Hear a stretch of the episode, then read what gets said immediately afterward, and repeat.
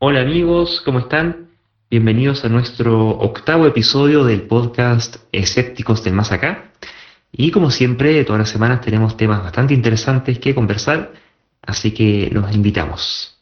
En esta ocasión nos acompaña eh, un psiquiatra, Roberto Briger, psicóloga infantil, Maite Vergara, y mm, nuestro amigo Mario Peralta, que estuvo con nosotros la vez anterior, y quien habla.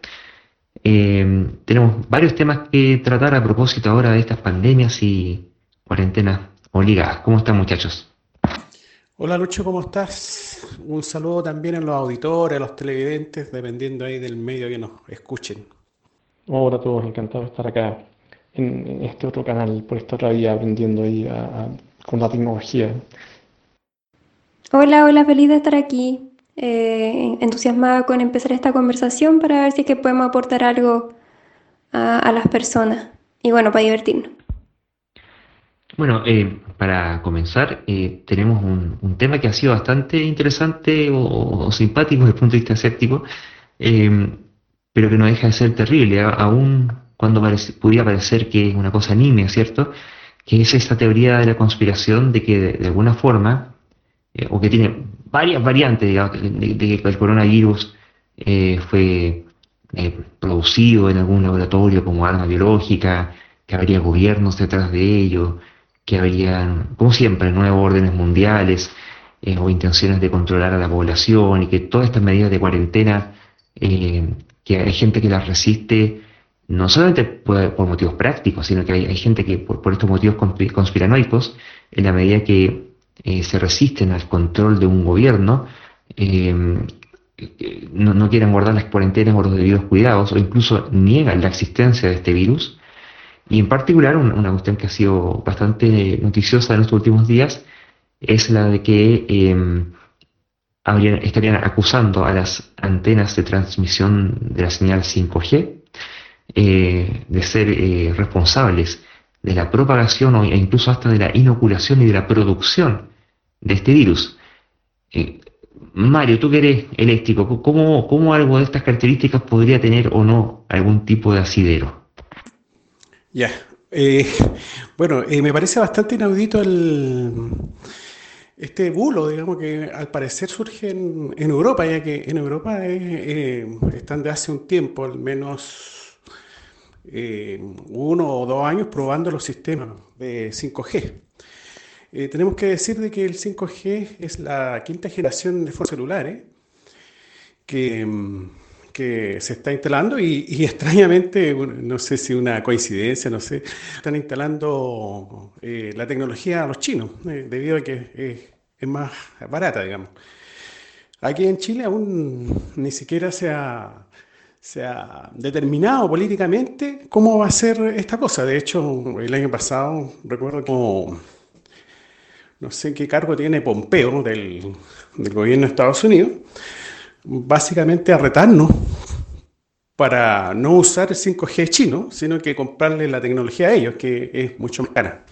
Entonces vino aquí a, básicamente amenazarnos con quién estábamos, si estábamos con ellos o con los chinos. Pero en Chile, en general, la quinta generación de celulares no, no existe, así que es una cosa un poco tonta, digamos, empezar a pensar en, este, en esta teoría conspiranoia. Hay veces que mm, las, estos instaladores, digamos, la, cuando vienen a instalar el Wi-Fi a, a las casas, normalmente los instaladores nos hablan de que nos van a poner un 5G, que no tiene nada que ver con el 5G de los celulares, sino que es eh, una transmisión en 5 GHz que tiene el router de, de Wi-Fi. ¿eh? Pero extrañamente, bueno, eh, hasta ahora nadie sabe exactamente de dónde surge. Bueno, este, esto, este vulgo, digamos, esto surge hace muchos años que están, digamos, desde que empezó este asunto de los celulares, empezando a decir de que generan cáncer, que genera esto, lo otro, algo que son afirmaciones que no, que jamás se han podido contrastar con la realidad. ¿Y qué, tipo de cosas podría llegar a hacer que la gente crea que e, e, estas radiaciones electromagnéticas pudieran estar produciendo virus? O sea, Eh, ¿Cuáles son los, mecanismos que subyacen a este tipo de pensamiento eh? Bueno, a mí me da la impresión de que, bueno, para empezar, muchas cosas obedecen al fenómeno electromagnético. ¿ah?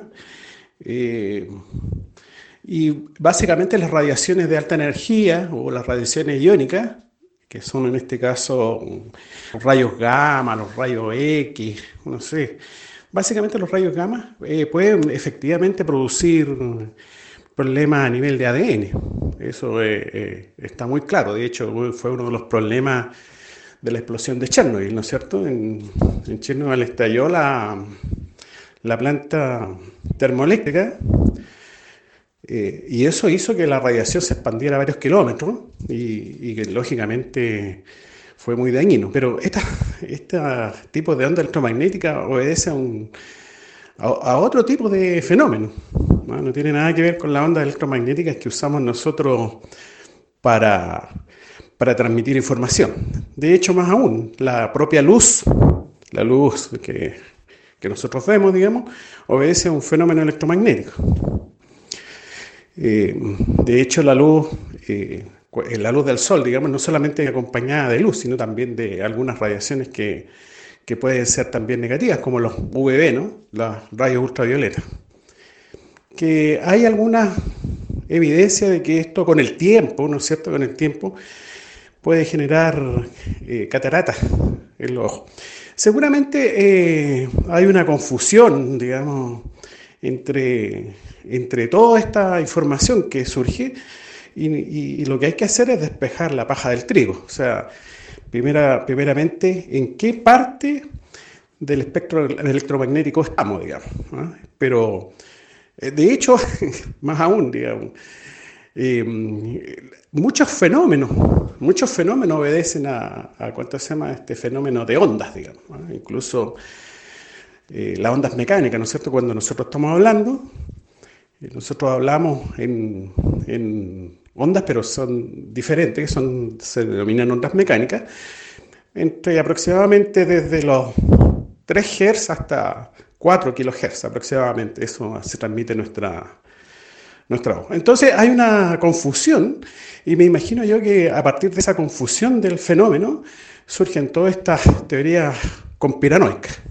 Bueno, a mí me gustaría agregar que, tal y como, a ver, de tal y como, para contestar, tratar de contestar a Lucho, tal y como dice Mario, eh, las radiaciones ionizantes del espectro electromagnético Mientras más alta energía, más peligrosas pueden ser, mientras más bajas, menos son, y, el tipo de frecuencias que se usan para las telecomunicaciones son incluso inferiores que las de la luz visible. Entonces, es imposible que produzcan ningún tipo de, daño de consideración. pero lo que quería decir es que el temor a, las antenas de celulares que, vienen desde hace un tiempo y ese tipo de tecnología, no me parece que, que un poco una confusión al respecto, porque en general tengo la impresión de que se producen personas que no tienen gran estudio e información al respecto. Creo que es una cuestión mucho más atávica y primaria, primitiva, de temor a lo desconocido. A, en este caso, tecnologías creadas por el hombre que tienen que manejan cierto nivel de, energías y, que tienen cierto efecto material en el mundo que nos rodea, pero que no entendemos cómo funcionan. Y, que de ahí eso asociado, digamos, a temores más paranoides, más, más persecutorios respecto de gobiernos, como decías tú, autoritarios que nos controlan o que nos mienten, eh, se, puede conflagrar ese tipo de temores eh, persecutorios, insisto, con el de que esta enfermedad, que una vez más es algo desconocido y atemorizante y amenazante, pero que no entendemos bien, puede ser también el producto de algún gobierno autoritario, malvado, y que de ese modo se conecten con, las radiaciones electromagnéticas, pero no tiene ni pies ni cabeza, o sea, como una antena que emite eh, radiofrecuencias Em, va a estar emitiendo virus, que son partículas materiales y, biológicas, o activando virus, no, hay por dónde. Yo tendería a pensar que, que parte de este proceso de razonamiento que está generando la población respecto de por qué se produce el coronavirus es saludable, ¿ya? Eh, si bien es disparatado la hipótesis que se está generando de manera colectiva, eh, hay una capacidad de razonamiento que se está ejerciendo. Ahora, Creo que ese, evidentemente ese razonamiento está errado en su fundamento, ¿cierto? Y por lo tanto las conclusiones también no son las mejores, ni son, eh, ni son plausibles. pero eh, me imagino que también tiene que ver con adquirir un poco de salud mental, ¿cierto? Y estabilidad emocional, el poder encontrar, aunque sea fantasiosamente, un foco que sea el productor de este virus, ¿cierto? Y que por lo tanto podría uno al poder, al estar en contra de esto o al descubrir cuál es este foco que genera el virus, ¿cierto? Eh, poder controlar la enfermedad, que es algo que eh, en realidad no está ocurriendo con este virus. Pues lo, que más lo que más preocupa es que es incontrolable, que genera mucha incertidumbre, porque no sabemos si es que va a encontrarse una cura. Se ha hablado incluso de, entre mis pacientes, se ha hablado incluso de qué pasaría si es que vamos a tener que quedarnos hace mucho tiempo, más de un año, dos años, ¿cierto? Eh, entonces yo creo que en parte tiene que ver con un poco generarse la sensación de eh, poder controlar la situación y también con el proceso normal de razonamiento para poder hipotizar respecto de qué está pasando, ¿cierto? Ahora, la pregunta que cabe, que cabe levantar, creo yo, es por qué las personas eh, se quedarían pegadas, ¿cierto?, en este tipo de teoría cuando no son efectivas. Quizás porque se ven demasiado eh, con muy pocas herramientas para sobrellevar esta situación, entonces no les queda más que atribuirlo a algo externo, ¿cierto? Para poder lidiar con la angustia que les produce, por ejemplo, no sé, no saber qué hacer dentro de la casa, ¿cierto? O, o no poder ir a trabajar, no poder ocuparse en algo. Bueno, eh, es verdad que a través de la historia, eh, cada vez que ha habido eh, hay eventos como este, o sea, pandemia, hay que recordar, digamos, la peste bubónica, en 1313 o algo por el estilo. efectivamente, se buscaron chivos expiatorios, por ejemplo, la peste bubónica, el chivo expiatorio fundamentalmente fue el, judío, entonces eh, que los judíos envenenaban el agua, que, etcétera, etcétera. Entonces es, muy peligroso, digamos, eh, buscar chivos expiatorios. Yo, entiendo que las personas eh, traten de buscar, entre comillas, culpables pero bueno, hay que, eh, seguramente hace mucho tiempo que no, no pasamos por, una etapa como esta, digamos, pero en definitiva son cosas que cada cierto tiempo han llegado a los seres humanos y, bueno, y tenemos que convivir con estas cosas. O sea, eh, una cura no va a ser inmediata, porque es un virus nuevo eh, y cuando es un virus nuevo implica todo nuevo, o sea, se transmite de determinada manera, su manera de incubación es de, determinada forma, etc. Em, en este caso, el bolo es, digamos, las antenas, que, eh, bueno, acá en Chile eh, todavía no, hay un fenómeno así complicado con eso, sino que es eh, relativamente underground, digamos, en estos momentos de muy poca gente. Pero eh, puede, puede esto cundir, cundir y los tipos, no sé, eh, eh, ir a, quemar antenas, etcétera, etcétera. Bueno, al, menos en Europa eso no ha pasado. Bueno, respecto a eso siempre hay una, duda que me cae y es hasta qué punto hay un entrecruzamiento entre la salud psicológica y el correlato con la realidad. Porque, claro, si alguien me dice que ve fantasma, que los fantasmas lo persiguen, que se le aparece un fantasma en la, en, la, pieza, no sé, en la casa, en la cama, o que un fantasma le entró un cuchillo, eh, uno rápidamente entraría a dudar, ¿cierto?, de si esa persona acaso está Sara. ¿Y por qué lo dudaría uno? Bueno, porque no es cierto que haya fantasmas que anden haciendo cosas. Eh, pero de repente cuando eh, empiezan a tenerle miedo a las antenas, eh, que generan coronavirus, eh, como que cambia el matiz, ¿eh? porque en ese caso ya no lo vemos como un delirio, sino que simplemente como un error. ¿En, qué momento se cruza o no se cruza la, barrera del juicio, o clínico incluso, de, si la persona tiene o no tiene algún tipo de delirio? Eh, dado lo que en principio podría solamente ser un error.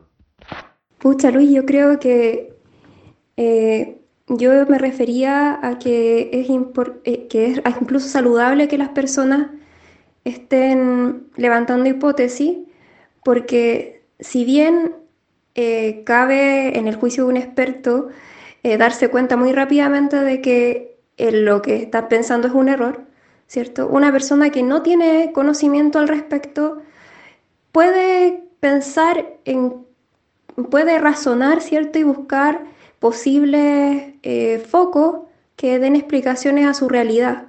Ahora la problemática creo yo que tiene que ver con que este razonamiento no va más allá, ¿cierto?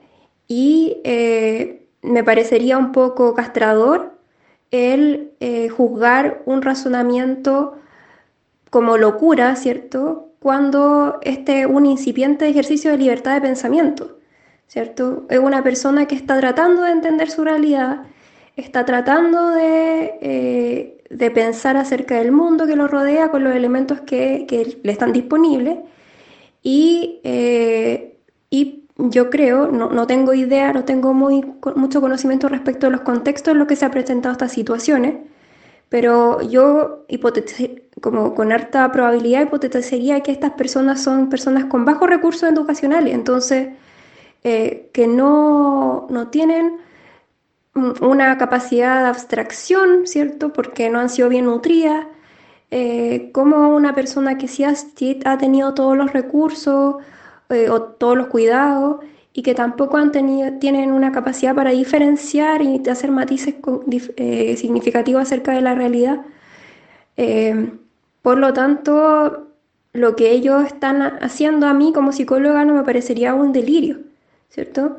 Eso sí me, eso sí me, parecería eh, que es un ejercicio erróneo de razonamiento que lleva a conclusión errónea, pero no, no delirante, porque eso sería, me parece, sería no considerar el contexto de la situación.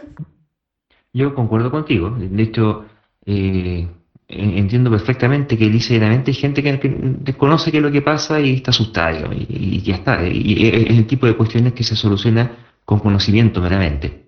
Eh, mi duda en realidad iba para el, otro, para otro caso. ¿Qué pasa cuando alguien cree en fantasmas, por ejemplo, y anda asustado por los fantasmas? Que también es una forma de conocimiento y, y los efectos personales o psicológicos son más o menos similares, ¿cierto? Porque al final, psicológicamente, no es exactamente lo que importe que algo sea cierto o no desde el punto de vista de la realidad, sino que desde el punto de vista de la percepción psicológica. Entonces, alguien que percibe como cierta la existencia de fantasmas puede genuinamente tener eh, mucho miedo, ¿cierto? Eh, eh, o, al revés, de repente un fantasma buena onda que le, hace cosas buenas y podría estar genuinamente confiado y, esperanzado en las cosas buenas que le hace sus fantasmas. No obstante, desde el punto de vista fáctico, no hay mucha diferencia entre uno y otro.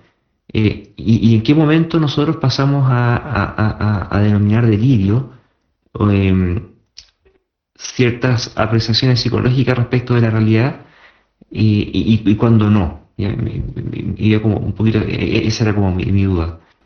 Em, mira, es una muy buena pregunta y un tema que es complicado. ¿ya? los delirios, eh, hechos y derechos, no solamente se trata de, creencias que, se viven con una convicción absoluta eh, y, son ah, quien los tiene, digamos, es resistente a todo tipo de evidencia desconfirmatoria y también desde la propia experiencia y la experiencia bueno, subjetiva de, otros, sino que tienden a asociarse también a, otros síntomas que corresponden a determinadas enfermedades que, que, la psiquiatría tiene, tiene descritas y, una discriminación como tradicional que se hace respecto de, creencias que son consideradas normales es que cuando se dan dentro de un cierto contexto cultural o subcultural, eh, no, se las califica normalmente como, delirio. ¿ah?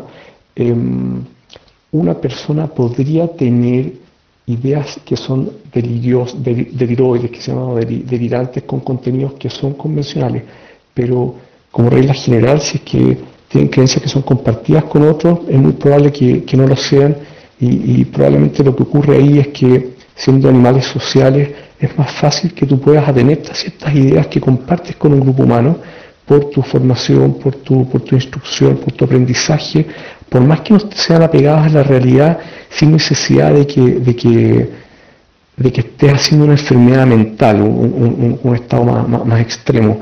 Hay otro tipo de discriminaciones que, que, podría ser un poco más largo de describir, pero hay delitos que son mucho más desorganizados, que son los más comunes en la, en la esquizofrenia, y otros que son más sistematizados y que son un poco más coherentes, al menos internamente, como los llamados eh, trastornos de ideas delirantes persistentes. Es interesante constatar que en ese tipo de, delirios, los últimos que, te decía, puede a veces no ser fácil de discriminar de un fanático, de un verdadero fanático, que por causa, digamos, de su convicción de determinadas ideas y su razonamiento motivado, tiene creencias que son bien extremas en el sentido que son bien resistentes a la evidencia desconfirmatoria están como un paso antes, antes, antes de eso, que no, uno nos califique como psicóticos. Bueno, algo que puedo añadir a eso eh, es que es bien difícil eh, distinguir cuáles son, que, bueno, primero que es establecer qué es la realidad, ¿cierto? Eh, en general tenemos consensos científicos que nos permiten a nosotros entender, aceptar que algo es más cierto que otra cosa pero dependiendo del contexto, eh, puede que el mundo subjetivo sea más aceptado como una realidad eh, y en otros contextos puede ser que el mundo objetivo sea más aceptado como una realidad, ¿cierto?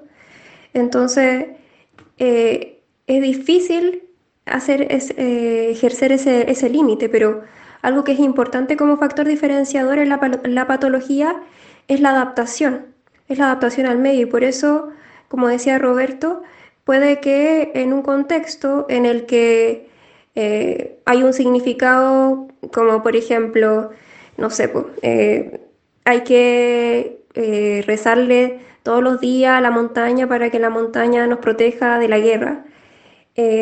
eso no sea delirante porque hay un significado compartido, ¿cierto? Y desde ese significado compartido se entiende que esa persona no está actuando de manera loca, sino que está adecuándose a lo que es eh, útil y práctico en su contexto. Lo que, lo que a mí me preocupa de eso es que en general estas personas piensan de que eh, le están mintiendo, o sea, de que toda esta, y toda esta, que, esta realidad que se demuestra en la, en la televisión, que está en todas partes, es eh, no es real, o sea, es algo que le están mintiendo y, eso tiene que ver con esta mentalidad conspiranoica, digamos. Yo creo que pudiera tener que ver con esta mentalidad conspiranoica, eh, ¿cierto? Y de resistencia al cambio. Eh, pero también en, yo en psicología, como en clínica, veo que muchas veces esto tiene que ver con la invalidación del ego ¿ya? como la invalidación de la persona, entonces como no se, la, no se le da el espacio para, para admitir que su razonamiento tiene algún, quizás algún, en algún punto asidero con la realidad, la persona se empieza a oponer mucho al otro y se empieza a identificar con esa idea, ¿ya? Como una forma de defenderse frente a la invalidación. Entonces, eh, que, puede ser en estos casos, ¿cierto? Sobre todo pensando en el contexto en el que estamos, una, de una em, crisis social que está eh, rodeando este, esta pandemia, ¿cierto? Donde las personas se, sienten eh, abusadas, oprimidas, y que por lo tanto quizás se están identificando con ideas que, que son más idiosincráticas eh, de su propio espacio microcultural. Y eh, eso unido a la desconfianza a las instituciones podría estar generando que haya más resistencia a, cambiar. Bueno, yo, creo que ahí aparece de rebote un tema que es súper importante, porque, claro, eh, tenemos gente precarizada culturalmente que está creyendo este tipo de cuestiones, sin ser necesariamente conspiranoico. Siempre el conspiranoico empieza ya a, a pasarse para el para el extremo que, decía Roberto, ¿cierto? De que eh, son resistentes a la, evidencia desconfirmatoria. Eh, pero alguien perfectamente razonable, pero lamentablemente precarizado desde el punto de vista cultural, claro, bien podría creer y adscribir a este tipo de, de idea de 5G con el coronavirus. Y como dices tú, eh, en la medida que esto se suma con desconfianza de las instituciones, a lo cual yo agregaría no mera desconfianza conspiranoica en contra de las, instituciones, sino que al menos en el caso chileno, una desconfianza fundada en contra de las instituciones. Entonces, eh, cuando llega el momento de poder acceder a alguna beta de evidencia desconfirmatoria, eh, se empiezan a limitar las alternativas, porque ya la, institucionalidad no está funcionando. Y al quedarse uno desprovisto de, fuentes razonables a las cuales acceder para contrastar lo que uno ya cree, teniendo la disposición de hacerlo, eh, pero uno perfectamente se puede quedar eh, en, pozos culturales o, como tú decías, en, micro contextos culturales en los cuales ese tipo de ideas sean por sentadas y ahí, eh, bueno, no, no, queda otra que siendo una persona perfectamente razonable, quedar uno entonces convencido del error de forma permanente en el tiempo. Y ahí, eh, dado que ese tipo de creencias que pudieran ser calificadas de delirantes, dado un bagaje meramente cultural más, más, nutrido, eh, eh, eh, empiezan a aparecer, no sé yo, digamos, esto es mera opinología, pero ciertas formas de patologías sociales, ¿cierto? Porque...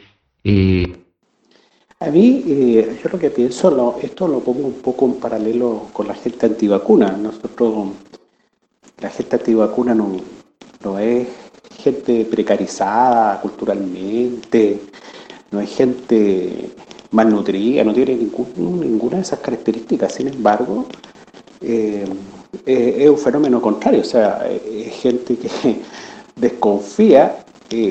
yo, la verdad que eh, nuevamente voy a la mentalidad conspiranoica, pero no, en ningún caso se cumple eso de gente precarizada culturalmente. Bueno, justamente estaba leyendo para, para un Fondesit eh, acerca de, pensamiento mágico y una de las posibles hipótesis que pues, es muy difícil poder explicar el pensamiento mágico y más todavía eh, hacerlo, convertirlo en un paradigma experimental. Por lo tanto, es muy poco lo que sabemos acerca del pensamiento mágico de manera seria.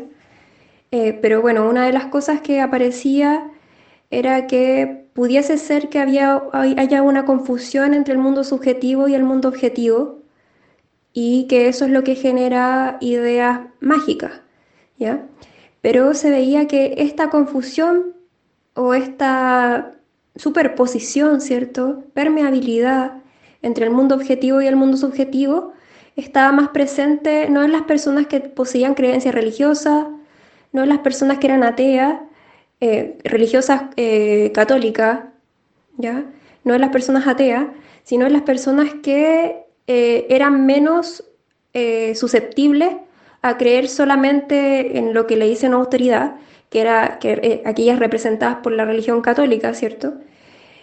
sino que por aquellas personas que poseían creencias más New Age.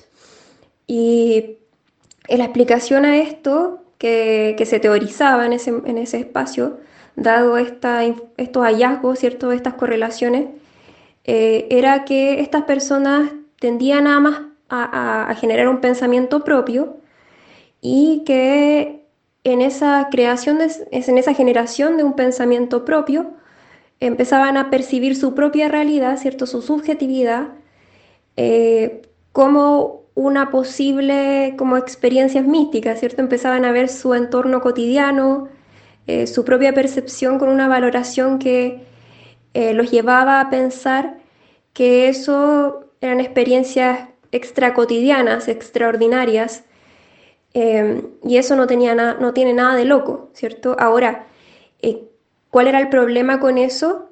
era que las personas pudiésemos llegar a tomar decisiones con esa información en contextos en los que no es adecuado, por ejemplo, eh, no habría nada de inadecuado en tomar una decisión emocional, ¿cierto? O respecto de, no sé, pues escribir un libro acerca de mi imaginación, si es que eso a mí me hace sentir bien y yo tengo el tiempo y el espacio y la plata para sobrevivir de esa manera.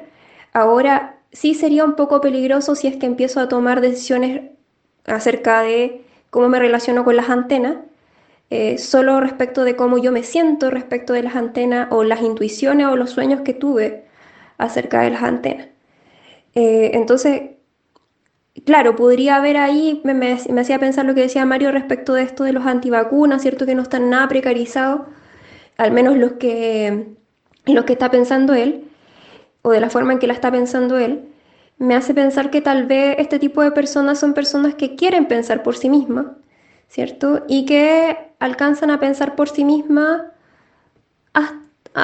cosas más descabelladas, ¿cierto? No, no, no le, no, su, su, libertad de pensamiento nos lleva a pensar cosas que tienen más lógica eh, que esa.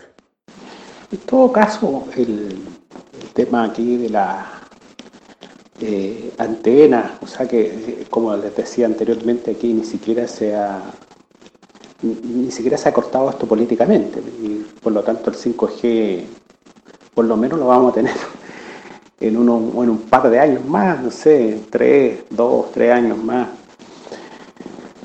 Eh, es, por una, es por una moda, digamos, entre comillas, eh, europea. O sea, esta, esta, esta cosa es como, bueno, como algún estudio por ahí que salió que en el fondo las noticias falsas, digamos, se esparcían muchísimo más rápido y tenían mucho más impacto que una noticia verdadera.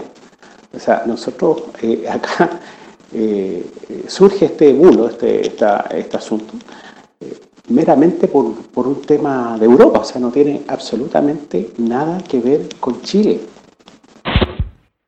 Bueno, claro, ahí empieza un tema de, retomando un poco la idea original de esta variación cultural, ¿cierto? Porque ya es que en Europa haya gente que crea eso, dado el mainstream cultural, igual estamos hablando de cierta marginalidad cultural, no es la norma, ¿cierto?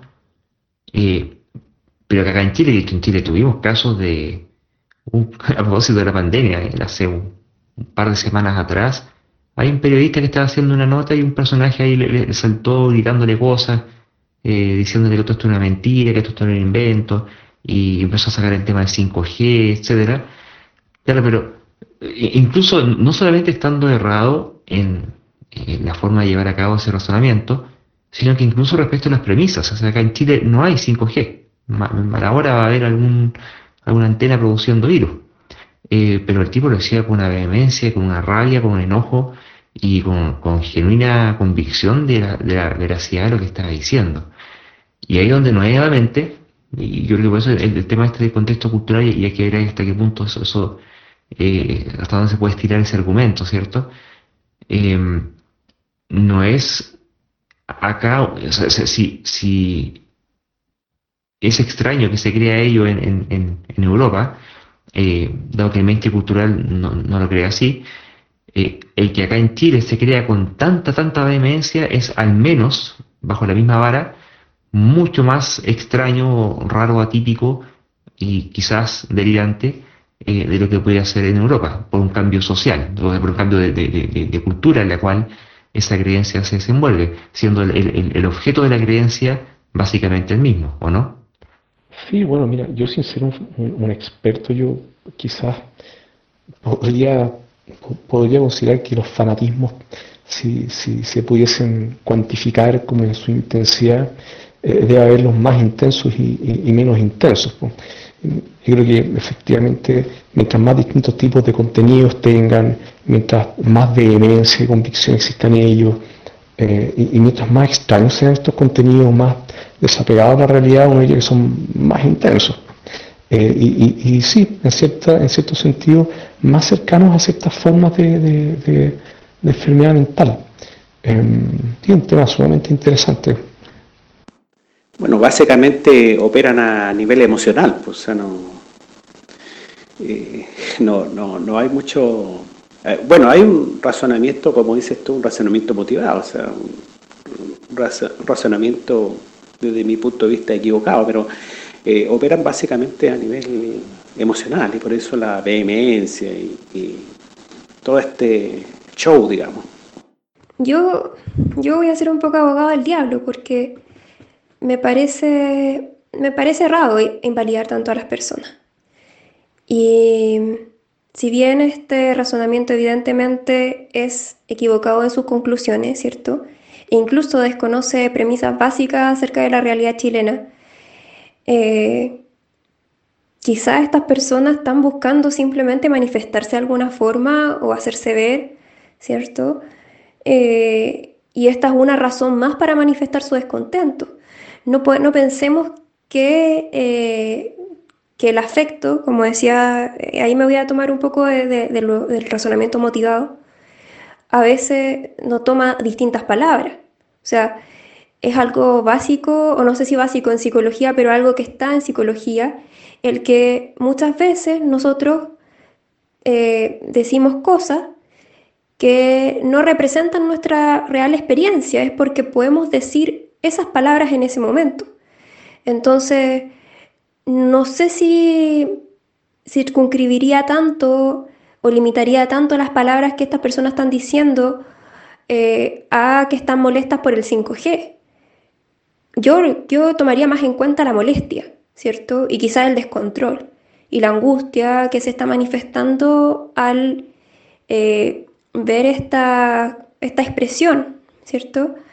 Que como vemos es irracional en el contenido de las palabras, en lo abstracto, o sea, como si uno, si uno analiza la abstracción que él está emitiendo eh, con su boca, ¿cierto? Eh, articulando, claro, es irracional lo que está diciendo, pero eh, lo que está manifestando en términos de, de aquello que está implícito ahí, ¿cierto? Que quizás no está pudiendo comunicar efectivamente, ni de la manera más clara y transparente, es que quizás esa persona está muy angustiada, está muy desesperada y no tiene herramientas tampoco para poder autorregularse ni para poder expresar claramente lo que le pasa o para poder hacerse escuchar, eh, que no solamente tiene que ver con esa persona en sí misma, sino que también con que haya un, interlocutor que esté abierto a escuchar a esa persona. O sea, eh, entonces, no limitaría tanto la comprensión de este fenómeno de la antena 5G, ¿cierto? Y de, que se esté atribuyendo el coronavirus a esta antena, que haya personas que estén marchando por eso o lo que sea, eh, la forma en que sea que se estén manifestando, a que estas personas efectivamente creen que está ocurriendo a, eh, que está provocando el coronavirus la antena 5G. Yo leería un poco más abiertamente, ¿cierto? menos concreto el escenario, pensando que esto también es una expresión de algo, de un afecto, de una desregulación eh, o quizás de una incapacidad comunicacional eh, de estas personas. Mira, a mí, lo personal me hace mucho sentido lo, que tú dices, Maite. Em, ahora, no, obstante, también simatizaría el que haya distintos tipos de personas con distintos grados de afectación de esto que tú describes porque eh, casi intento pensar que como que en realidad da lo mismo cuál sea el objeto de la creencia, en este caso son las antenas 5G. Pero hay otras cosas, ¿no? Se pueden hacer, por ejemplo, antivacuna, donde, donde el grueso de la gente antivacuna al revés, en caso chileno al menos, tiende a ser más bien de clase alta, gente relativamente educada, se supone, eh, con, mayores facetas de, o con mayores posibilidades, al menos en principio, de justamente expresar lo, que sienten y mm, entonces no, me queda tan claro, o, quizá, bueno, eh, es otra forma más de manifestación de lo mismo, en el que incluso a pesar de contar con todas estas herramientas, o, al, menos con la, al menos con la factibilidad material de, de, de haberse podido proveer ciertas herramientas, aún incluso en esos círculos termina habiendo cierta precarización del punto de vista de las posibilidades de expresión y de las posibilidades de, em, de aceptación. ¿sí? No, sé si, si, me entienden mejor que yo mismo, pero eh, ¿podría estarse produciendo eso también? Yo creo que sí, o sea, no sé si precarización como, como una precarización externa, ¿cierto? Impuesta por el medio, eh, pero sí al parecer estas personas tienen esa sensación, ¿cierto? Tienen esa sensación y esto yo lo sumaría con, eh, una, desagenciamiento de poder, de, las ganas de adquirir eh, herramientas más o, palabras más precisas para expresar su lo que ellos eh, sienten, experimentan, ¿cierto? Yo diría que ahí también hay flojera en, no buscar eh, algo que sea más certero, ¿cierto? Más razonable. Eh, pero recordemos que en estos grupos, ¿cierto? De antivacunas, también hay una, suerte de aceptación social de este tipo de creencia y validación de entre ellos, ¿cierto? Eh, que les permite también crear un espacio como de una suerte de, comunidad que, de endogrupo, ¿cierto?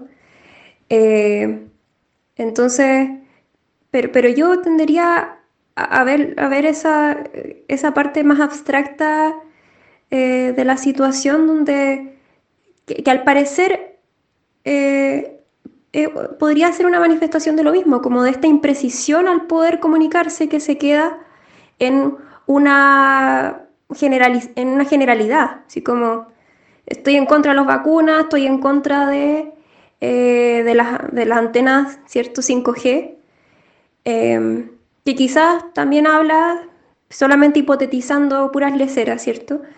Eh, pero quizás también habla de, de, lo inefectiva que es nuestro tipo de educación. Eh, si es que es transversal esta, si es que es transversal el nivel, entre nivel socioeconómico, ¿cierto? Esto de dejar eh, las problemáticas afuera o atribuírselas a algo externo. Interesante tu aporte y yo creo que de alguna manera tocaste la tecla que es el tema de la educación. Pero la verdad que yo esta pregunta me la he hecho muchas veces. ¿Cuál es la educación que realmente necesitamos? O sea, eh, pero básicamente al parecer esto de, entregar contenido, en contenido al parecer es bastante inefectivo, además de que uno eh, tal vez no, sea tan consciente de lo que está recibiendo en la enseñanza media en la enseñanza básica, no, sé. Eh, tiene, tendrá que ver con el aprender a razonar, el aprender a tener un pensamiento crítico frente a lo que te llega el problema es que esto se discute mucho, mucho, mucho, pero nunca, nunca se ha llegado, digamos, a, formalizar esto y decir, bueno, de esta manera, de esta, de esta u otra manera, vamos a enseñar lo que es pensamiento crítico, lo que, lo que aprender a razonar. Lo que quería agregar es que me, tengo la impresión de que en ese tipo de historias, en ese tipo de, de ideas un poco disparatadas, de, los, de las antenas 5G, del coronavirus creado por un gobierno malicioso, de los antivacunas, ¿no es cierto? Que las vacunas son para dañarnos. Lo que veo que, que, hay como factor común, más allá de la precarización de, de, algunas de las personas que creen esto, que no son todas, como dice Luis, es la desconfianza. Y, y, y sería interesante averiguar si acaso en comunidades o naciones en las que hay mayores niveles de desconfianza, que entiendo que existen indicadores de las ciencias sociales para ello, si es que, em, si es que existe una mayor eh, prevalencia de este tipo de ideas más fanáticas o extrañas que son persecutorias. Sí, yo, yo recojo esa idea. Creo que sería súper interesante poder eh, testear esa hipótesis a ver si es que hay información suficiente como para poder responder la pregunta. Em, ahora quería volver un poquito atrás acerca de la pregunta que dejaba Mario. Y, y claro, yo, yo tiendo a pensar eso, de que es que nuestro tipo de educación no da habilidades para razonar. Entonces, las personas tienen que eh, aprender cosas sin entender por qué lo hacen. Y es algo con lo que yo me topo siempre eh, con los niños. Por ejemplo, varias veces me traen pacientes que no quieren estudiar. Y, la pregunta que tienen los niños es, ¿por qué tengo que aprender esto? ¿Cierto? ¿Por qué tengo que ir al colegio? Y es súper válida la pregunta. ¿Para qué me sirven las matemáticas? Y es súper válida la pregunta. El problema, eh, lo que surge, el problema surge cuando uno al niño en vez de ayudarlo a razonar, ¿cierto? O, razonar con él, porque tampoco uno es dueño de las verdades. Eh, entonces, también es una pregunta que uno se hace, el por qué enseñamos matemática, por qué esa forma, por qué ciencia, por qué química, ¿cierto? Eh, y, los adultos muchas veces le decimos porque es útil, porque es bueno, pero no nos detenemos a, pensar con ello, a decir, bueno, eh, porque es lo que se nos ha ocurrido, ¿cierto? ¿De qué forma a ti te gustaría? Eh, ¿Cómo podríamos aprenderlo para de una manera que a ti te haga sentido, ¿cierto? Eh, para poder, para permitir que los niños puedan apropiarse de la experiencia del aprendizaje y no solamente tenerlo como algo desde afuera, que, es lo que no sirve, eh, al menos en la experiencia de psicoterapia, no sirve que los niños, que uno le diga a los niños, tienes que hacer esto, eh, tienes que copiar, tienes que estudiar esto, porque sí, ¿cierto? Em, porque la experiencia de resistencia, o sea, lo que yo he visto es resistencia, angustia, y eh, que es inefectivo en el largo plazo. En cambio, generando curiosidad, eh, un razonamiento y un acompañamiento incondicional eh, en, el camino de reflexionar acerca de por qué, para qué, por qué para mí, ¿cierto? ¿Qué me aporta? Eso sí genera unos resultados mejores a largo plazo. Ahora, yo por supuesto que soy partidario de, de, formar a, niños y, adultos también, como no digamos, y a toda la población en, en ideas o destrezas de, pensar críticamente en la mayor medida de lo posible, ojalá como parte del currículum escolar. Pero, pero quisiera insistir que parece que no es lo único. ¿eh? Una persona que tiene un nivel de desconfianza elevado, un pueblo una comunidad que tiene un nivel de desconfianza elevado, tú, tú puedes tener ahí personas que, que tengan una capacidad bastante buena para razonar y de todos modos van a terminar justificando creencias, pueden terminar justificando creencias bastante exóticas, em, empleando su, su, mente, su inteligencia para, para, tal efecto. Entonces creo que hay, un doble componente en, en ello la desconfianza me parece que, que, es clave. Por cierto, la precarización que estaban mencionando antes es un, muy buen combustible para generar eh, desconfianza. Y, y, y, claro, valdría la pena en ese sentido preguntarse cómo cómo poder lograr tener comunidades, entre comillas, más sanas en el sentido que confíen más unos con otros. Estaba pensando también que en situaciones que son especialmente amenazantes, de guerras, de, enfermedades, de, hambrunas, eh, en las cuales yo veo amenazada mi vida en, sus aspectos más, más fundamentales, es mucho más fácil caer en, pensamientos más de tipo tribal y que tienen que ver como con como programas mentales de supervivencia en los cuales hay abundancia de secos cognitivos y, dificultad, digamos, para, para apreciar la, la, evidencia y quedarme más bien con, con, ideas que simplemente eh, me protegen mi, integridad, digamos, de participación en determinada comunidad o, subgrupo y mi supervivencia. Interesante lo que tú hablas, eh, Roberto, con relación al tema de la desconfianza, pero lo que eh, es muy interesante tal vez nuestras sociedades, porque en el foto tenemos sociedades donde todo lo contrario, se protege la, la, ideología religiosa, como por ejemplo los países islámicos, ¿no es cierto? Y protegen absolutamente el, el tema del religioso. Eh, no sé en ese ahí cómo funcionan este otro tipo de creencias. Yo, yo creo que la creencia islámica tiende a, inundarlo todo.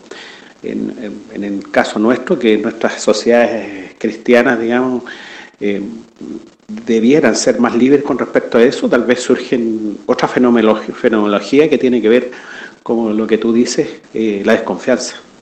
Y, probablemente, bueno, claro, estar más, más entrenado en el pensar críticamente, tener más información, estar más entrenado en, conocimiento científico, puede aumentar tu sensación de, de, control o de capacidad de enfrentar la, la incertidumbre respecto a la realidad y en ese sentido templar un poco tu, algunas de las ideas o tendencias que podemos tener a pensar cosas un poco más disparatadas, pero parcialmente. Estos otros aspectos emocionales eh, a mí me parece que son, son, son claves. Eh, creo que hay una regulación del tema de, que, tiene que ver con, con, información propiamente tal y con, la educación. Hay un efecto regulador, pero, estos otros aspectos emocionales son realmente importantes también, que los comprendamos mejor vamos a seguir teniendo muchas ideas de, de paz, sobre todo en épocas de crisis. Eh, a lo que dice Roberto, quisiera agregar que, que, también lo que se ha visto en la literatura es que las personas que tienen identidades más difusas, o sea, identidades peor formadas eh, o más em, convencionales, normativas, ¿cierto? Es decir, que, repiten lo que el medio eh, les dice, ¿ya? Y que no son personas que, tienen una identidad eh, diferenciada, lograda, como se dice en la literatura, una, identidad lograda, em, tienden a también a, a, tener pensamiento menos crítico. ¿ya? Entonces, ahí uno no sabe cuál es el huevo y cuál es la gallina. Pero también uno podría pensar que mientras eh, hayan identidades, que, la identidad, mientras hayan identidades pobres, ¿cierto? Van a seguir eh, las personas afirmándose de cosas que ven en el entorno para poder sentirse ellos mismos, ¿cierto? Eh, para poder validarse. Em, entonces, por ahí también lo consideraría eh, en el momento de comprender eh, por qué las personas tratan de, o sea, se, afirman de este tipo de creencias. Bueno, y, ahí aparece eh, las cámaras de resonancia, las echo chambers, echo chambers de este podcast que tuvimos tiempo atrás, ¿cierto?, de El Poder de la Duda, donde se analizaba el tema de las fake news y cómo proliferaban en ciertos nichos culturales, ¿cierto? Porque, mm, claro, eh, nadie está exento en cuanto a, que somos primates sociales a eh, instintivamente buscar la adaptación y la, aceptación de nuestro entorno social y eso en buena medida también pasa por la adscripción y, la consonancia con las ideas eh, prevalentes en nuestro entorno.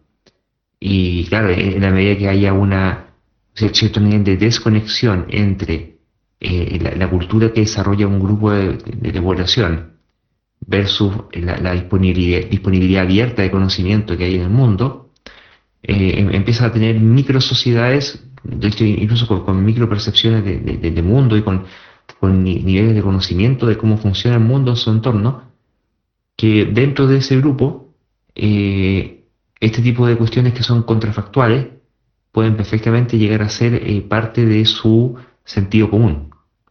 Eh, a propósito de, los fake news, esta semana, la semana que terminó, un fake news bien famoso, el tema de que la NASA había descubierto o tenía evidencia de, de los multiversos, ¿no? Interesante eh, bueno, salió un artículo de, de ¿cuánto se llama? De, este físico argentino Romero, explicando el, hoy día salió, explicando el, fenómeno este. Interesante lo que explica. Bueno, y, aparte que, dado el contexto estresante socialmente en todas las sociedades del planeta que estamos viviendo ahora, eh, dado que ya normalmente teníamos, dado el nivel normal de, estrés social que cada sociedad tenía, y teníamos cierta proliferación de ideas bastante estrambóticas, ahora que estas circunstancias de, crisis y de desconfianza se acentúan, no es de extrañar que haya eh, mayor proliferación de, este tipo de situaciones. No sé si le gustaría agregar algo más al respecto o pasamos a otro tema. Yo me quedé con cada porque Mario explicar un poco más lo que yo había dicho este físico. Mejor linkeamos el, el ¿cuánto se llama? El, el link del artículo.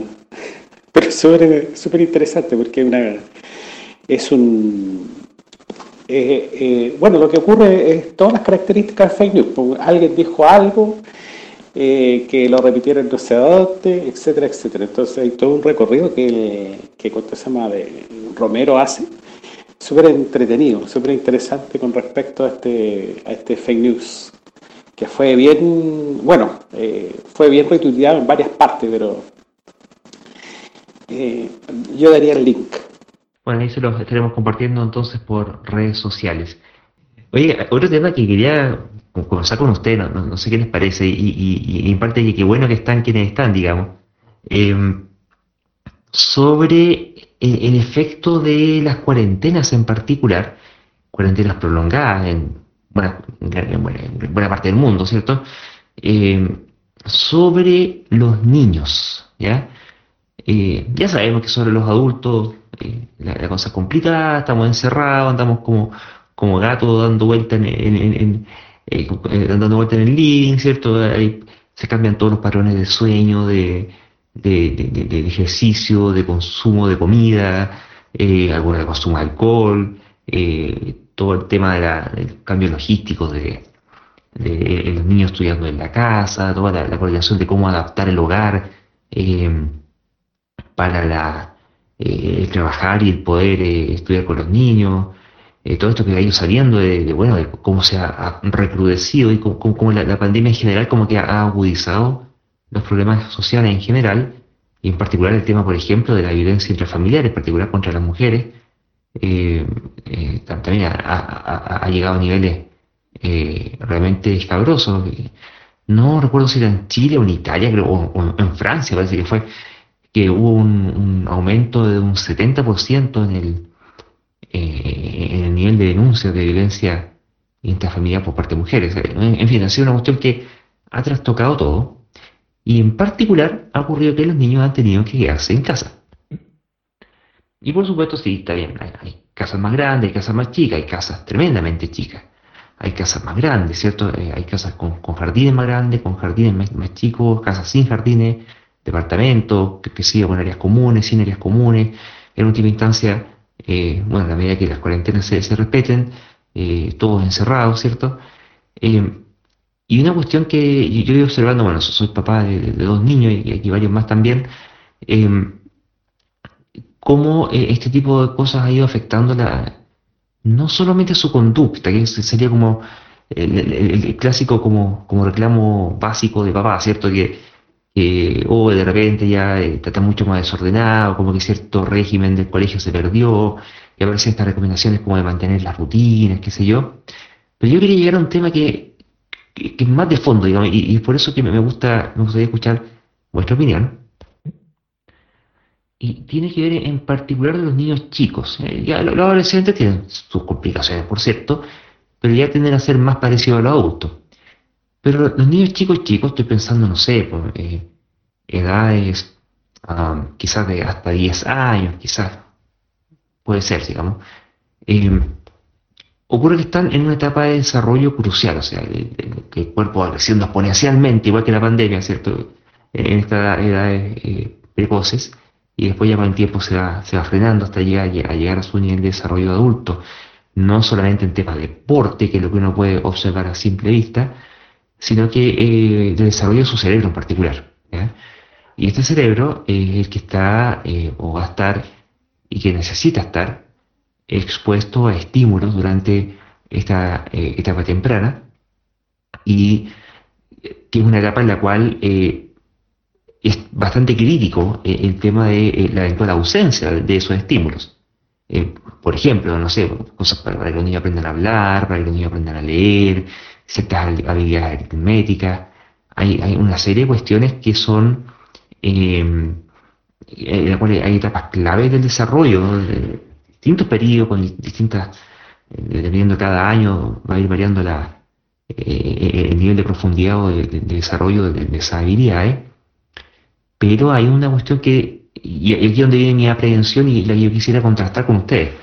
Em, de, cuánto resulta crítico, ah bueno, y también para el eh, necesita también, por ejemplo, de la actividad física, el hecho de poder salir a un patio o, algún lugar donde se vea el sol, por último, eh, y el tema de la socialización, ¿cierto? El, compartir con, niños, que el, tema de las, clases virtuales, eh, por mucho que le vean la cara a, los profesores, a las profesoras eh, por la pantalla y pueden ver a sus compañeritos, y por mucho incluso, aun, cuando entre ellos puedan llamarse, puedan eh, contarse cosas, eh, es irreemplazable el contacto directo, cuerpo a cuerpo, viendo la cara directamente, reaccionando espontáneamente a, la, a, las, características de tu interlocutor, de tu amigo o tu amiga, eh, el tener que improvisar y, en contextos no controlados, que, son contextos distintos, distintos ambientes, distintas circunstancias, distintas situaciones y, en fin, toda una diversidad de, situaciones que son enriquecedoras eh, para el desarrollo, no solamente enriquecedor, sino que imprescindible eh, para el, el, provechoso desarrollo de los niños. y que siendo un adulto, bueno, hay cosas que uno puede hacer un poco después, un poco antes, como que más o menos da lo mismo. pero en el caso de los niños, dado esta como ventana de tiempo de lo que se llama la, poda neuronal, donde el cerebro está creciendo un montón y, recortando qué cosa sirve, qué cosa no sirve y, formando eh, las bases neurológicas con las cuales va a seguir su desarrollo futuro y de ahí para adelante incluso hasta su, su felicidad como, eh, la persona, como, persona, su nivel de realización, su prosperidad eh, en, la vida.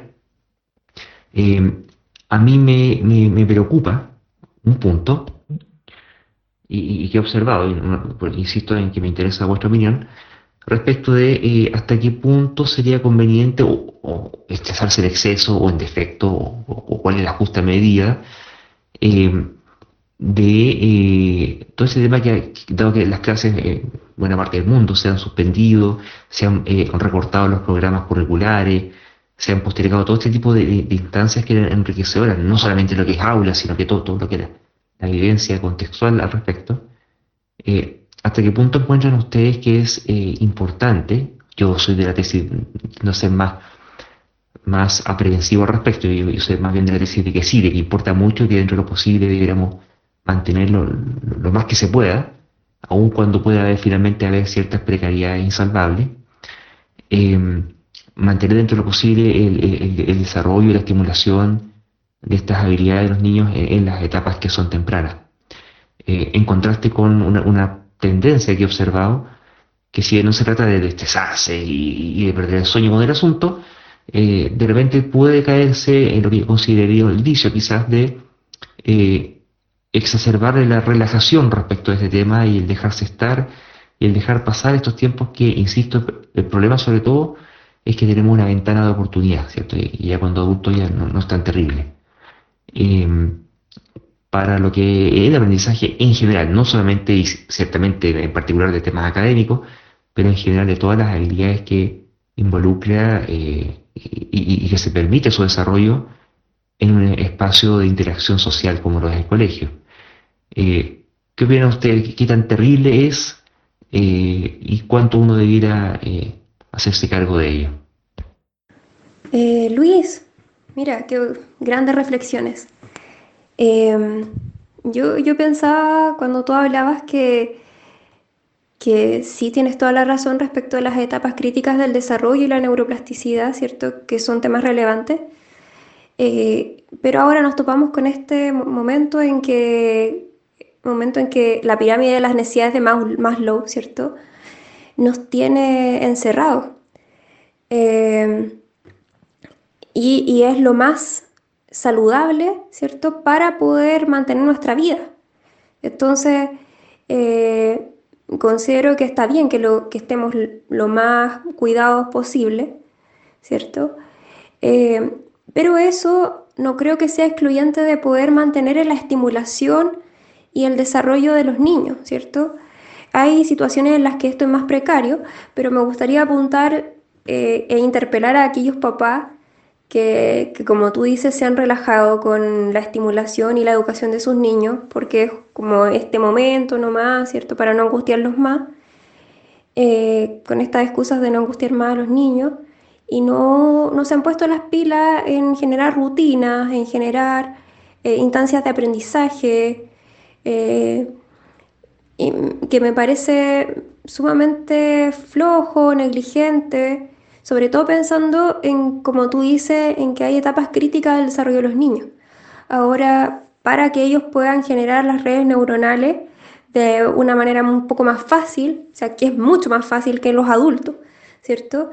Y que si es que las generan ahora, eh, va a ser fundamentalmente distinto a si es que las generan cuando son adultos. Algo, una prueba de eso es que las personas que aprenden inglés cuando son niños, eh, tiene un nivel de manejo del inglés mucho mayor que las personas que eh, aprenden inglés cuando son adultos. ¿ya? Eh, esto tiene que ver con que generan redes neuronales mucho más fácil. no, no quiero caer en algo como súper estricto de cómo debería llevarse la rutina diaria de los niños en cuarentena, ¿cierto? Así como que todos se levanten a cierta hora y que sea de una manera súper estricta y grave y insensible. Eh, no, porque eso tampoco está, e, es saludable, ¿ya? De acuerdo a lo que plantean los psicólogos, lo importante es eh, generar un equilibrio entre el cerebro izquierdo y el cerebro derecho. ¿Qué es esto? El cerebro izquierdo es aquello que eh, ocupa, caricaturizando, ¿cierto? Es lo que se ocupa de la razón y el cerebro derecho es lo que se ocupa de las emociones, ¿ya? Entonces, si es que uno negligencia en uno u otro lado, ¿cierto?, del cerebro, eh, se producen perturbaciones. Por ejemplo, si es que uno explota mucho el cerebro izquierdo, uno podría sentirse muy angustiado eh, y ponerse muy concreto, ¿ya? Eh, como por ejemplo, no sé, me acuerdo que una vez tuve una paciente que estaba estudiando y estudiando por unas pruebas de fin de semestre y la mamá llegó con la queja de que le había gritado que se callara, la, mi paciente chica a la mamá. Y mm, yo le pregunté el contexto en el que se había emitido esta, este grito, ¿cierto? Y me dijo que, bueno, que era domingo, que estaba la niña estudiando para las pruebas de física y otro montón de pruebas que tenía y que ella le preguntó que qué le faltaba estudiar. Y la niña eh, le dijo que se callara. Y, claro, lo que estaba ocurriendo es que la mamá no se daba cuenta de que la estaba presionando mucho, que la niña ya estaba demasiado eh, tensa ante toda esta situación. Entonces, lo que quiero decir, volviendo al contexto de la pandemia, ¿cierto? Es que no tiene por qué ser algo tan rudo, ¿cierto? Como de no considerar sentimientos ni de no, ni de no dejarlos pararse eh, durante toda la mañana, durante todo el día, ¿cierto? Y, hacerlos que lean todo el día pero sí que es muy importante y es crítico eh, para el desarrollo de sus niños el que haya una rutina, el que haya una estimulación y que no solamente los niños estén eh, viendo tele eh, o en el celular. Y que eso va a marcar una, diferencia en, en la calidad de vida que van a tener los niños después cuando sean adultos en las herramientas que van a tener para resolver las cosas, en cuando, en si es que se sienten tontos o no ante una experiencia social, eh, en que puedan eh, resolver bien un problema en el banco, qué sé yo, que puedan tomar buenas decisiones eh, económicas o respecto de sus, puedan planificar bien los, sueños que, que quieren concretar. Entonces, como en respuesta a tu pregunta, me parece que lo más, eh, lo más óptimo es que se siga estimulando y eh, que eso también da una estructura a los niños, una estructura, una estabilidad emocional eh, y, que, y que no se piense que en este momento, dado que están ocurriendo cosas extraordinarias, nos podemos relajar respecto de, educar la educación a los niños. De la... Ah, sí, mira, yo quería agregar que, mira, tú sabes que yo pero adulto, no soy experto en niños, así que no aceptaba autorizar mi, quizás mi intervención, pero sí, a, modo de opinión, a ver, yo quería decir que, eh, bueno, evidentemente esto es estresante para los niños, como, como lo es también para los adultos, eso puede tener montones de distintos tipos de manifestaciones, de síntomas ansiosos o anímicos, otros más conductuales, puedes encontrarte niños que están más irritables o que hacen más pataletas o se ponen más eh, oposicionistas o que tengan más problemas de sueño o que son más chicos sacan pipí cuando antes no lo hacían. Todas esas cosas son posibles y, y la ruptura, las rutinas y lo que tú hablabas de la socialización y la capacidad o la posibilidad de salir más para afuera son cosas sumamente importantes.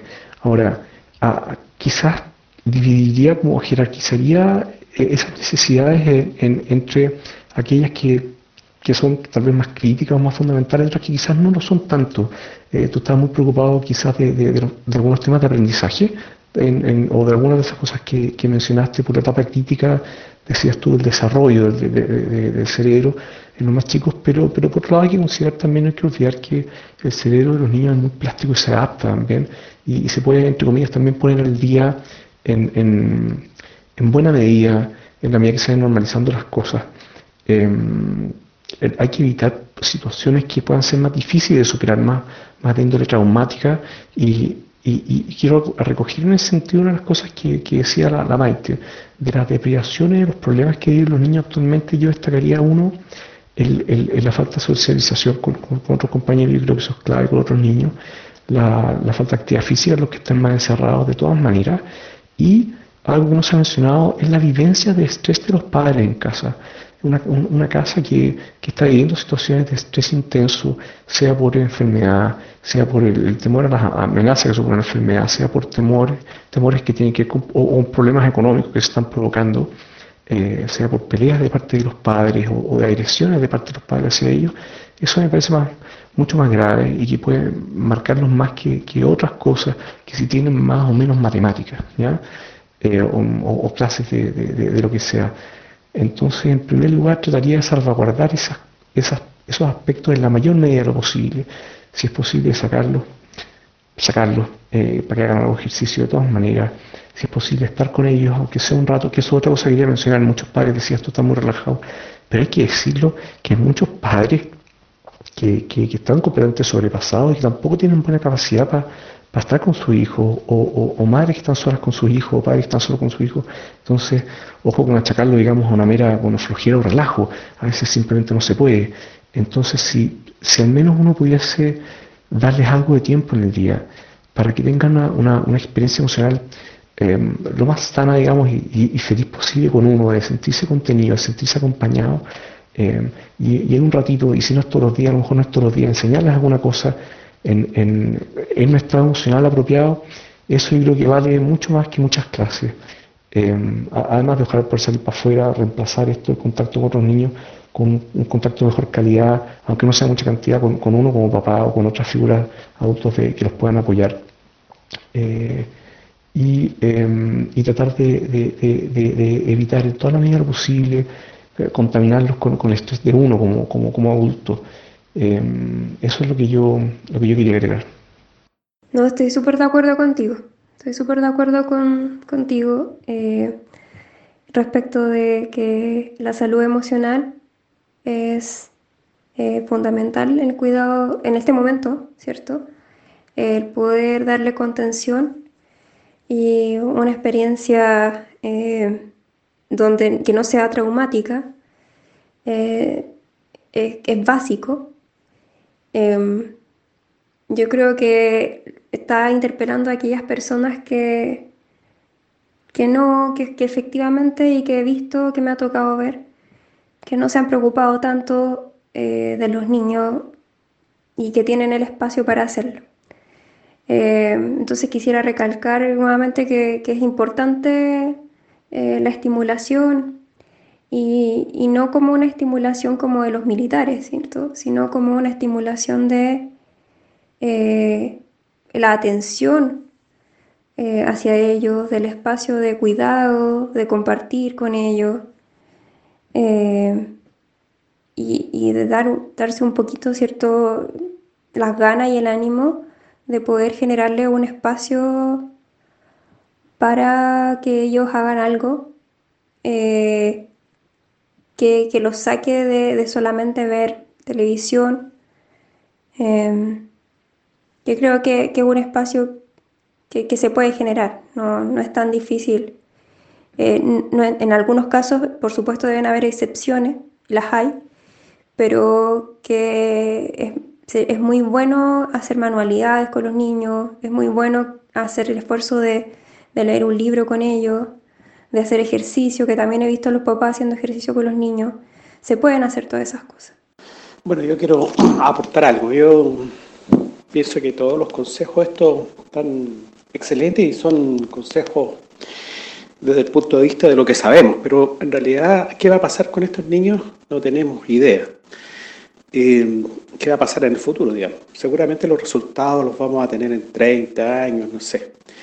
Pero sí, lo que sí sé es que esta generación de niños va a tener que afrontar problemas muy complicados y creo que ya, desde ya lo está afrontando. Eh, se nos vienen problemas, eh, bueno, ya, ya tenemos ya, que el calentamiento global.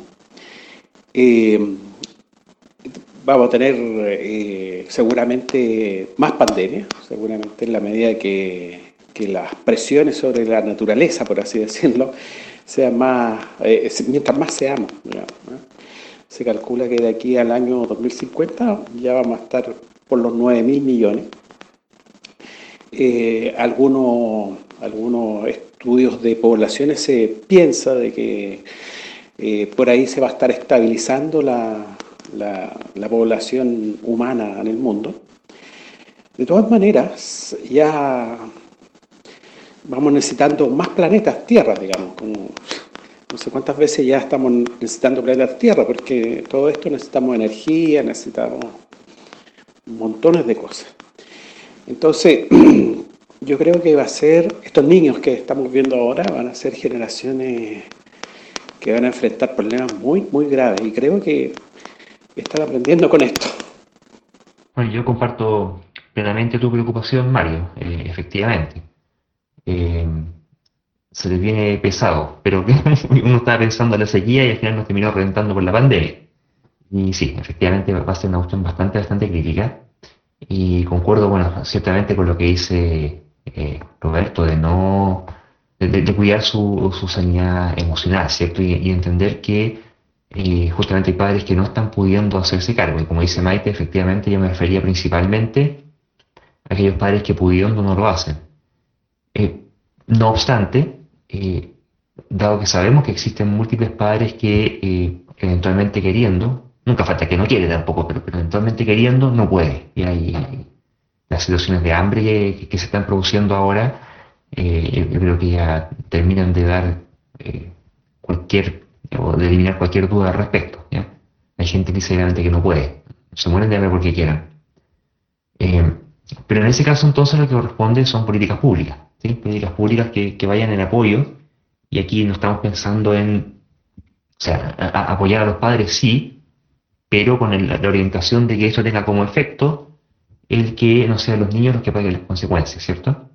Y en el diseño de políticas públicas de esas características, yo me preguntaba, por ejemplo, el, tema de la suspensión de clases, en el pleno sentido, dado la, la sanitaria, ¿cierto? Eh, si no, la, cosa, eh, eh, es posible que los niños se queden ya derechamente sin padres, en, alguna fracción, ¿cierto? pero bien podría ir mucho más de apoyo con cuestiones en lo que fueran, por ejemplo, clases remotas o asistencia eh, a, los niños, sobre todo en los lugares más precarizados eh, socioeconómicamente. Eh, y, bueno, y así mismo también es que la pandemia nos pilla el debe con todos los temas que tenemos pendientes en este oasis que es Chile, ¿cierto? Y, que ahora con, la, con la pandemia se recrudecen, porque ya como que ya no, queda espacio ni para las mentiras, ni para las autocomplacencias, ni, ni para las ilusiones, porque la, realidad se, se manifiesta bien dura de forma patente. Eh, uno se puede mentir a sí mismo cuando hay cierta holgura para poder seguir haciéndolo, pero cuando ya la cuestión se pone dura, eh, no, queda más que asumir la realidad. Y, lo que yo he ido notando, bueno, soy yo, no yo nomás, digamos, que lo que socialmente se ha ido notando acá en Chile es que eh, hay hartas mentiritas bondadosas que nos, nos contábamos y nos creíamos, o al menos cierto sector de la sociedad le, le, gustaba contar ese discurso, un discurso muy bonito, pero que ahora ha quedado bastante en entredicho la, la, veracidad de ese discurso. No, solamente que la situación empeoró a consecuencia de la pandemia, sino que la misma pandemia reveló que la cosa no era tan buena en primera instancia para partir. Eh, dicho eso, y por eso también quería ver un poco la, forma de recoger eh, la, prevención, un poco también eh, en, la medida que podamos llegar a quienes tengan hijos y que puedan tener la posibilidad de, de apoyarlo en esta instancia eh, eh recalcar lo, importante que esto es, que, no es broma, eh, el tiempo se pasa y ciertamente recordando el tema emocional, eh, difícilmente se puede aprender mucho en ambientes de estrés en general. el hacer notar esto o a conocidos, ¿cierto? Que, a veces pueden tener conversaciones de, aproximación con, con, padres, con niños que están en, en esas circunstancias, para hacer notar la, relevancia de este de que, los chiquillos tienen que seguir adelante. y, eso significa no necesariamente dejarlos ahí nomás y punto, con que estén dentro de la casa y no se estén enfermando, sino que hay un, hay un hambre de, desarrollo que, el cuerpo está pidiendo y está buscando y está explorando. Entonces, eh, como que el, llamado que haría es, como a, desarrollar oreja y prestar atención a eso que está pasando día a día, momento a momento, con, los peques en las casas, eh, mientras los papás estamos preocupados de ciertamente muchas cosas más también, pero eh, una de las cosas más importantes, o a veces, bueno, teniendo incluso pequeñas holguras, pudieran perfectamente ser destinadas a ello y, quisiera problematizarlo como una cuestión tremendamente relevante de la cual tener que hacerse cargo. Sí, mira, quería agregar como última cosa que recordando algo que dijiste del, de aprender del estrés, que, esto, este tipo de situaciones de, como de desastre a veces también brindan la oportunidad de, de, cierto tipo de instrucción, cierto tipo de enseñanza. Eh, lo que te hablaba antes, como tratar de resguardar su salud emocional, me parece que es fundamental, pero una oportunidad también para hacer un, modeling, en el sentido de dar un ejemplo de cierto tipo. Padres que ante la adversidad son capaces de, mostrarse templados, de orientarse hacia la resolución de problemas, están dando un tremendo ejemplo a sus hijos, em, que después pueden, de, de, maneras más o menos conscientes, hacer propio para su desarrollo para cuando sean más grandes. Puede ser tal vez la oportunidad de involucrarlos un poco con algunas de las actividades domésticas de la casa, si que no estaban acostumbrados, y que aprendan a hacer algunas cosas de, aseo doméstico, de cocina, eh, en la medida que no tenga tiempo, para estar con ellos, prestarles atención, sobre todo a los más chicos, y que, se involucren y se interesen por ese tipo de cosas. Em, y, eso creo que tiene un montón de valor, fíjate, y es adecuado y es adaptativo. Eh, puede ser un aprendizaje súper super interesante y, valioso, em, aunque sea medio excepcional en muchos casos. Em, antes, insisto, que todo lo más académico, que, que, que, no digo que esté mal, yo creo que está bien, pero, pero, pero creo que, tenemos que pensar en ciertas prioridades que tienen que ver más con, con esos otros aspectos más de, atender, los de, más emocionales, em, de, prestar atención, etcétera. Bueno, en estos momentos son donde cambian cambian las, las paradigmas, digamos, por así decirlo. Recordemos de que después de la Segunda Guerra Mundial, quedó una gigantesca cantidad de huérfanos. Y los estados tuvieron que hacerse cargo de todo eso. Y, Europa surge el, estado de bienestar, que lo conservan hasta el día de hoy.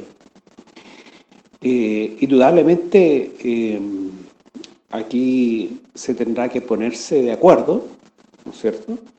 Y, esto se tendrá que afrontar como una política de Estado. Eh, creo que el programa pasado, Lucho, eh, te conversaba que los alemanes se habían, habían conformado mesas de trabajo de todas las disciplinas, ¿no es cierto?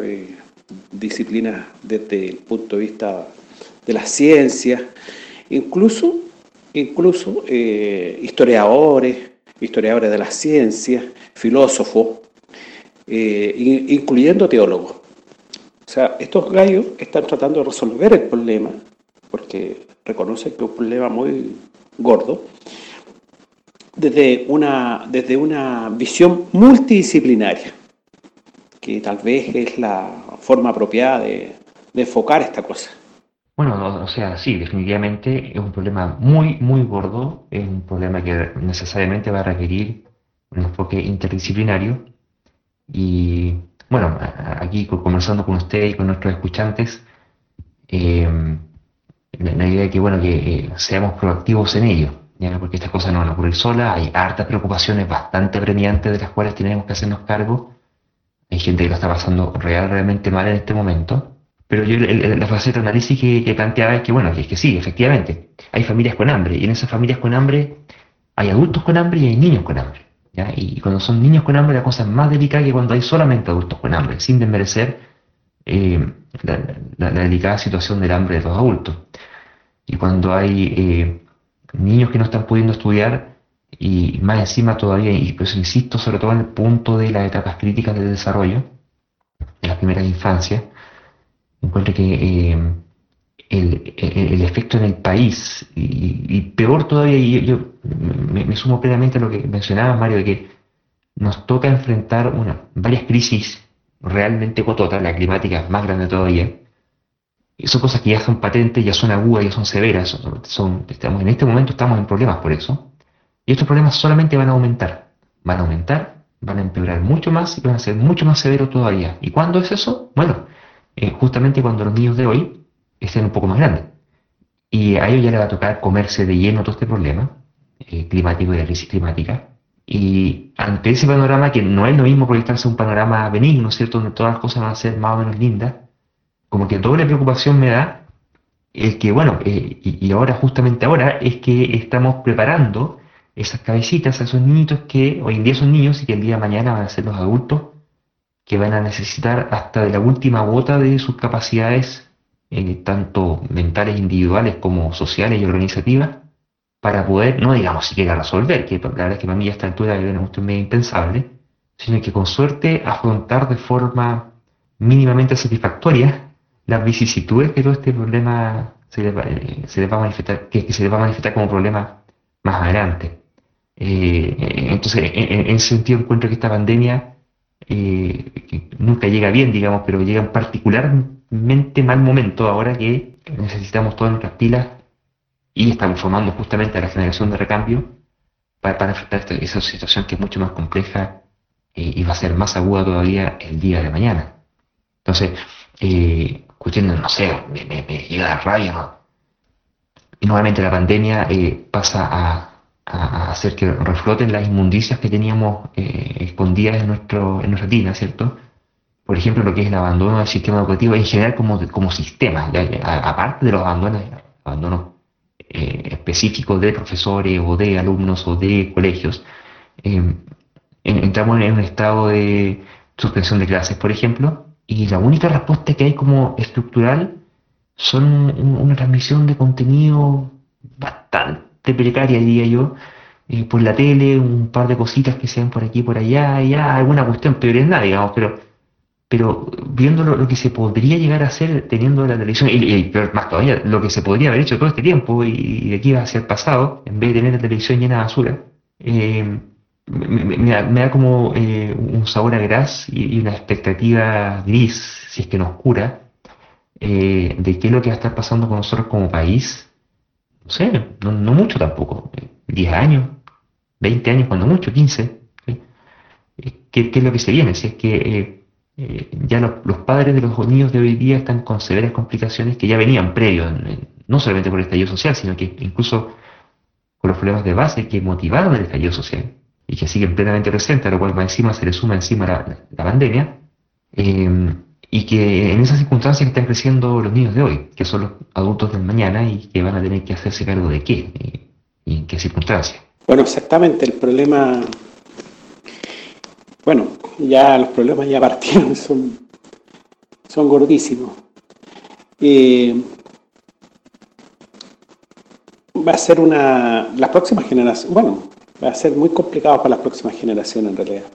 Así que bueno, esperamos poder ir haciéndole frente a medida que esto se, vaya presentando, pero ciertamente es importante darle la importancia y problematizarlo como, un problema que, es realmente importante y hay, que hay que saber dedicarle la, debida atención. ¿no? es un tema sobre el cual uno tenga que dejarse estar, eh, con la salvaguarda, por supuesto, digamos. No, se trata de reformar la casa en un regimiento ni nada, pero los hábitos en general, la, la disciplina en general bien entendida, eh, es una virtud y, una, una característica que incluso resulta habilitante para, para otras, que, si no, no resulta no.